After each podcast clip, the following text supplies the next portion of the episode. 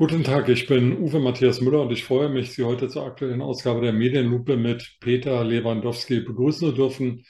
Herzlich willkommen, Herr Lewandowski, und natürlich die Einstiegsfrage an Sie. Wie geht es Ihnen? Ich bin ja ein Werktätiger heute. Wir haben ja keinen Feiertag im hohen Norden und mir geht es gut. Na, das freut mich. Äh, wir hier im tiefen Süden haben Feiertag, aber wie Sie sehen, gibt es wenig Anlass zu feiern. Ich greife mal nur ein paar Schlagzeilen raus, um dann zu sehen, wie Sie darauf reagieren. Bundesinnenministerin Faeser ist für einen Kurzurlaub in die Emirate geflogen und will sich in Katar, wo in drei Wochen die Fußballweltmeisterschaft beginnt, jetzt ansehen, wie die Arbeiter, die dort die WM-Stadien in den letzten zehn Jahren erbaut haben, leben.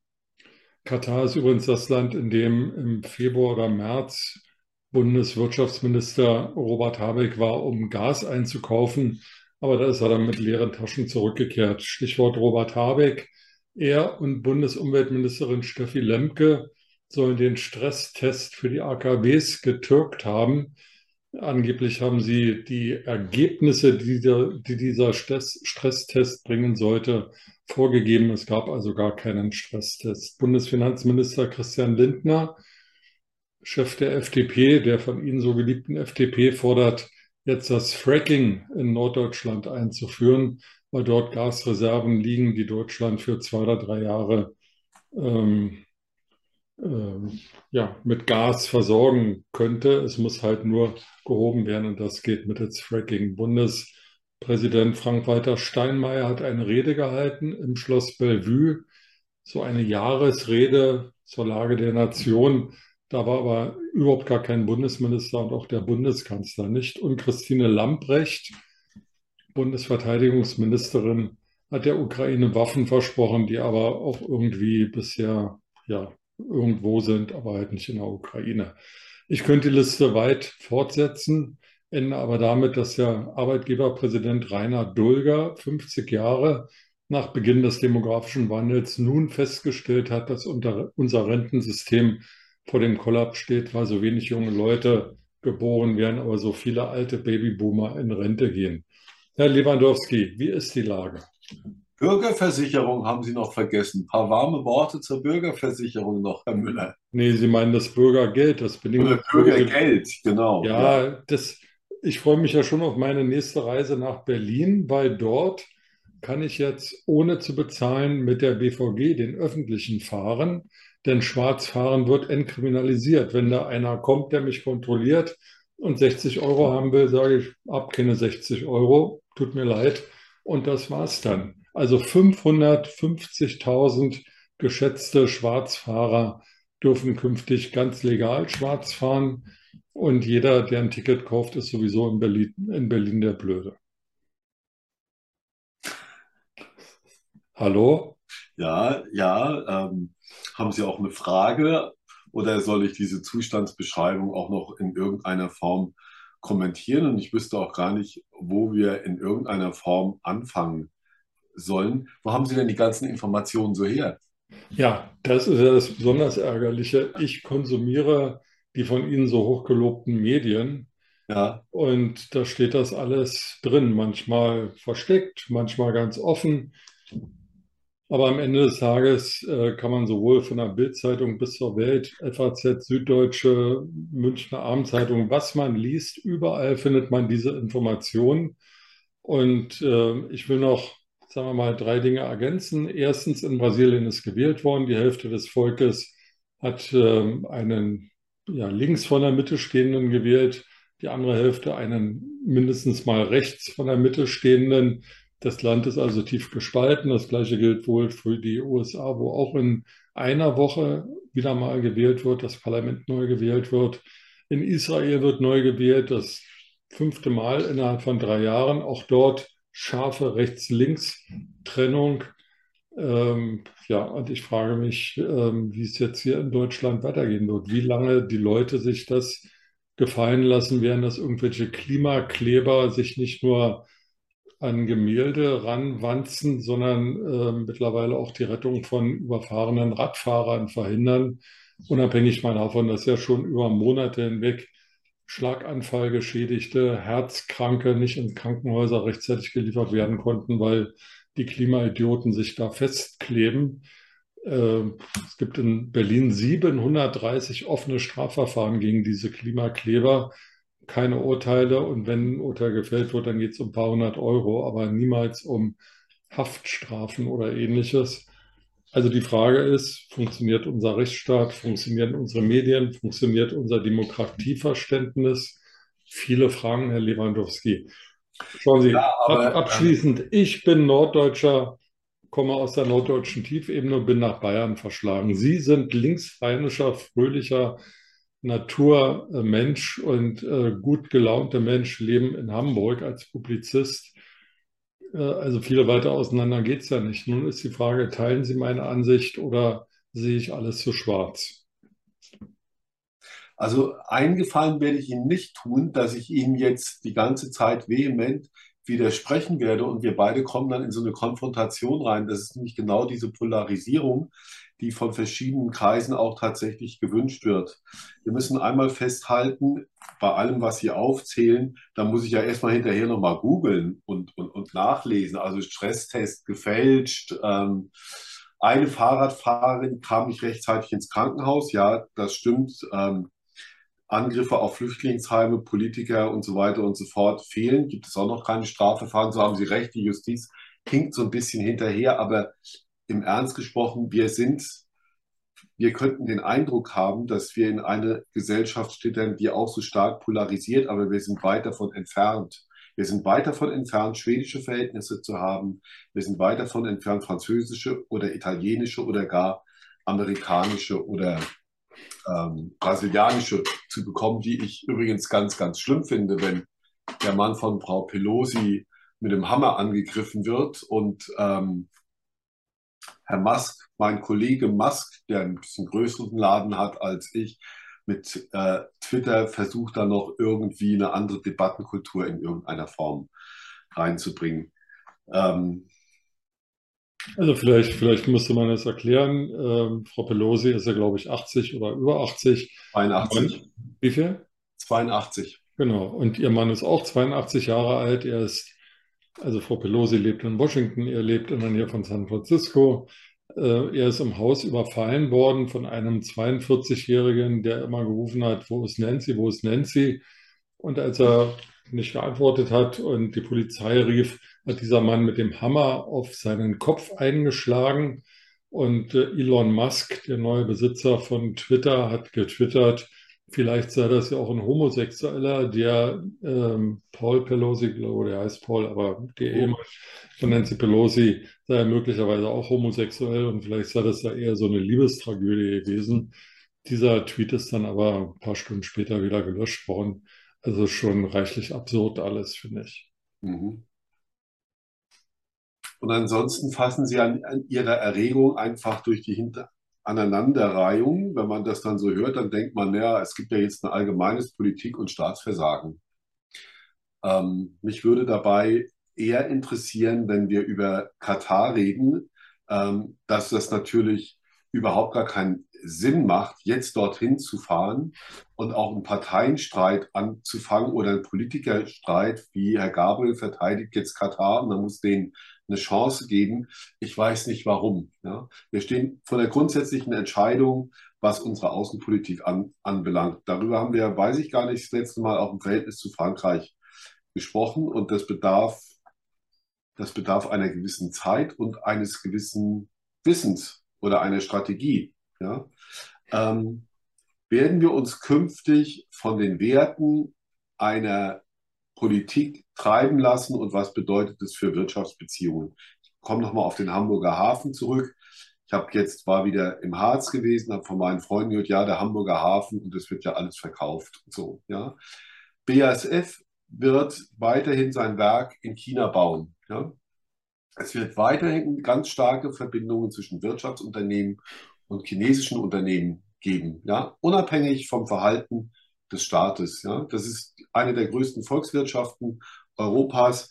Wir müssen uns dann entscheiden, was wollen wir? Wollen wir Wohlstandserhaltung haben? Deswegen fährt ein Herr Habeck auch nach Katar und kommt mit leeren Händen zurück. Ähm, oder wollen wir irgendetwas anderes, was ich jetzt als den Leuten reinen Wein einzuschenken und zu sagen, Leute, uns geht es nicht so gut, wir haben auch stark über unsere Verhältnisse gelebt. Wir haben gefüllte, da wird das Gas jetzt staatlich verteilt und so weiter und so fort. Aber die gefüllten Gasspeicher sind für die Energieversorger da und sie werden auch den Gaspreis mitbestimmen. Ja, dieses ist für, ich glaube, über 15 Milliarden eingekauft worden von der Bundesregierung, die damit schon wieder im in, in Europa aneckt, weil man sagt, es ist ein Alleingang gewesen. Also man versucht, was für die Versorgung der Leute zu machen, dann ist es im Ausland schlecht. Man versucht irgendwo sich auszutarieren, seine Rolle in, in der Welt zu finden, dann regen sich hier Leute wieder auf. Und Herr Müller, vielleicht müssen wir uns noch mal weniger aufregen. Ich weiß jetzt nicht von dem Stresstest. In meinen Augen war der jetzt nicht von vornherein gefälscht oder bestellt oder wie auch immer. Das ist nicht richtig. Also das, das können Sie ja nachlesen. Äh, da gibt es in der Welt äh, lange Ausführungen darüber, in der Zeitung Die Welt, lange, lange Ausführungen darüber, dass sowohl Steffi Lemke als auch Robert Habeck die Ministerien angewiesen haben, bestimmte Ergebnisse zu produzieren. Jetzt ist schon weg, Herr Müller. Wie? Wir hatten eine Unterbrechung, Sie hatten ein Standbild. Genau. Das ist wahrscheinlich die böse Regierung, die ja unsere Verbindung Zensur.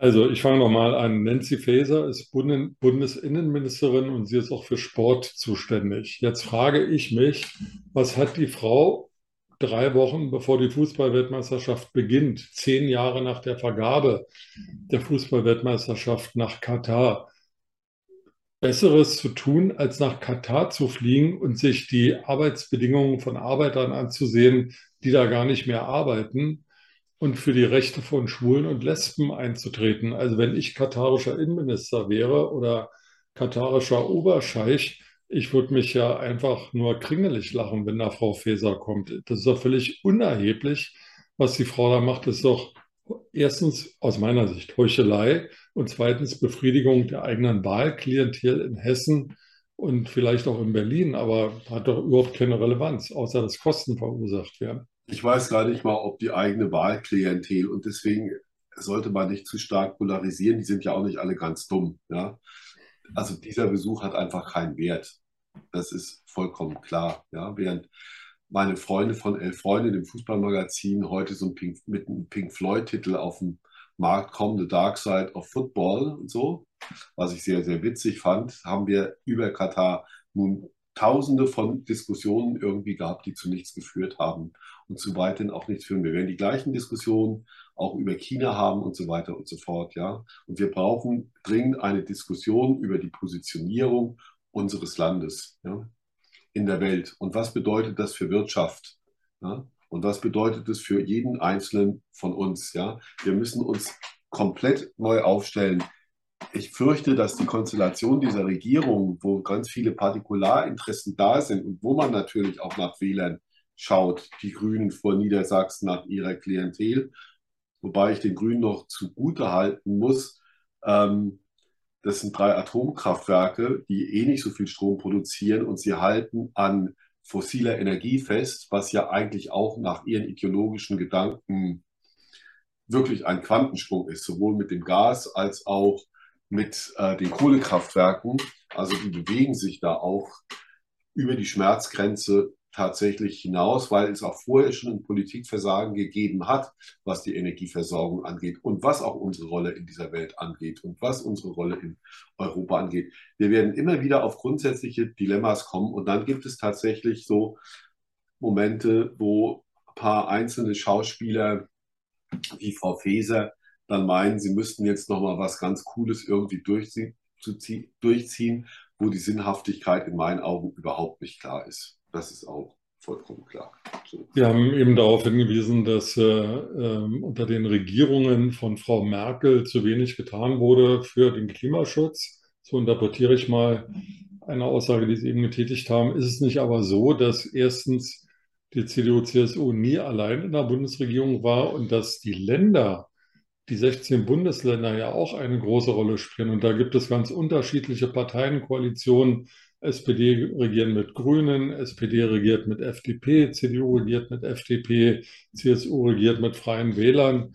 Also jede Partei bis auf die AfD, die Linke ist in mehreren Landesregierungen vertreten, außer der AfD sind alle Regierungen, alle, alle Parteien irgendwo in der Regierung und waren das auch in den letzten 16 Jahren. Also insofern kann man ja, glaube ich, obwohl ich das manchmal gerne tun würde, nicht alles ähm, Frau Merkel anlasten, sondern da hat doch jeder in den letzten 16 Jahren mitgemacht. Ich bin auch der Letzte, der das Frau Merkel anlastet, obwohl ich sie nie gewählt habe, aber ich habe sie ja ihm gegenüber immer sehr stark auch verteidigt. Äh, ich will es mal andersrum erklären. Wolf Biermann hat ein wirklich bemerkenswertes Interview in der Wochenausgabe der Süddeutschen Zeitung gegeben zu seiner Kindheit, zu seinem Vater, den er nie kennengelernt hat, ähm, die kommunistische Tradition in seinem Haus durch seine Mutter. Er sagt, durch seine Mutter war sein Vater viel lebendiger, als hätte er tatsächlich gelebt, weil das Andenken hochgehalten wurde. Und er wurde natürlich auch zu dem Zustand in den östlichen Ländern befragt, in den Bundesländern.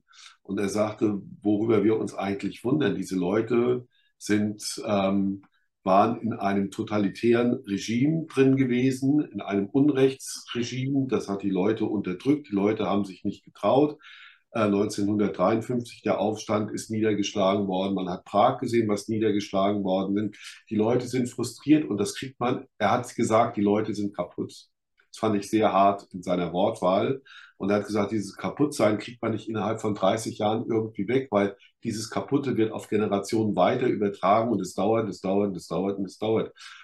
Wenn man das jetzt mal umdreht, wir sind in einer Gesellschaft groß geworden, wir beide, Herr Müller, wo Wachstum eine Selbstverständlichkeit war und es uns von jedem Jahr besser und besser und besser gegangen ist. Und wir haben auch alle Krisen, sind wir doch mal ehrlich, wir haben noch nicht mal alle Krisen richtig gemerkt, obwohl drüber geschrieben worden ist. Finanzkrise beispielsweise, ja, die einzig richtig fassbare Krise, an die ich mich erinnern kann, da war ich klein, das war der autofreie Sonntag gewesen, als wir die Ölkrise hatten.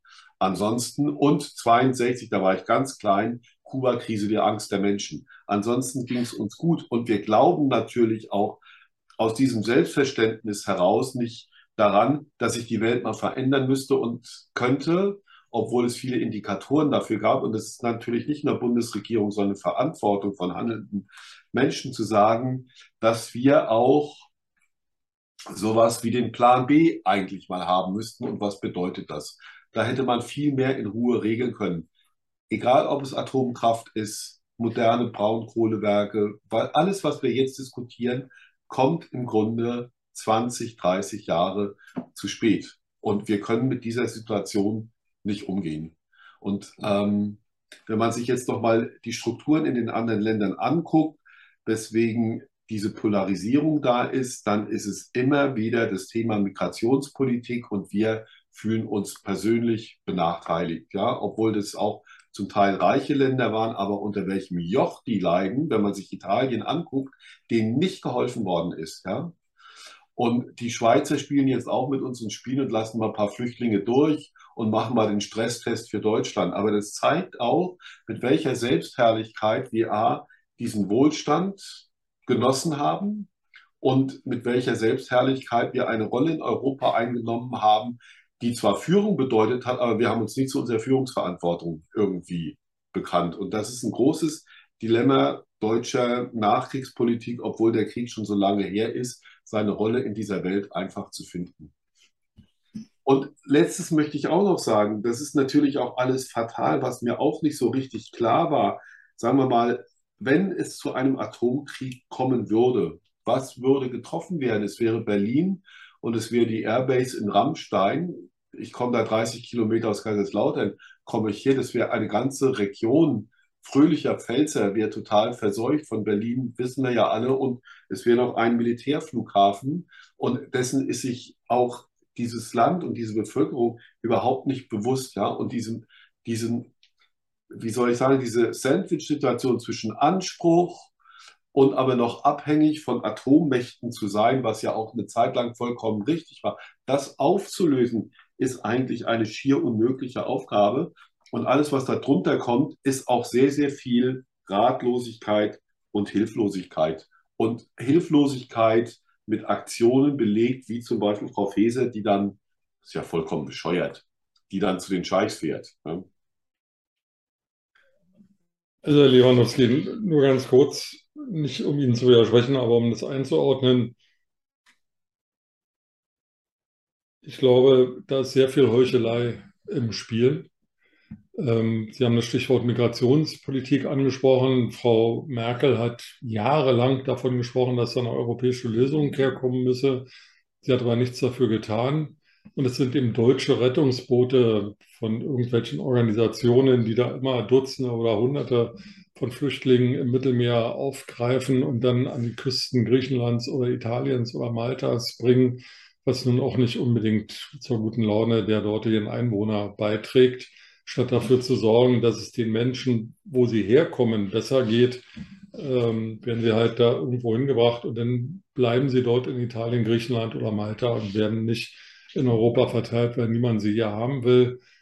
Ähm, in Deutschland werden schon wieder Turnhallen freigemacht. Mhm. Auf der einen Seite wird gesagt, ja, die Kinder müssen mehr Sport treiben, damit sie nicht so dick werden und sie müssen in die Schule gehen, wegen der sozialen Kontakte. Und auf der anderen Seite werden die Turnhallen freigemacht Dabei haben wir noch gar keinen kalten Winter und es gibt ja auch schon Notfallpläne der Städte, ähm, Auffangräume herzustellen für die Menschen, die ihre Wohnung nicht heizen können. Übrigens ein hoher Prozentsatz in Deutschland ähm, von Menschen, von Bürgern, die die Wohnung nicht richtig heizen können aus finanziellen Gründen. Also ich sehe da viel Heuchelei und wenig tun bei der Bundesregierung oder bei der Politik allgemein. Wo wir uns völlig einig sind, ist in der Bewertung von Wolf Biermann. Ich glaube, dass der einer der großen unterschätzten Künstler ist in Deutschland, ähm, der nicht nur politisch was auf die Beine gestellt hat, sondern auch von seiner Lyrik her eine Menge tut.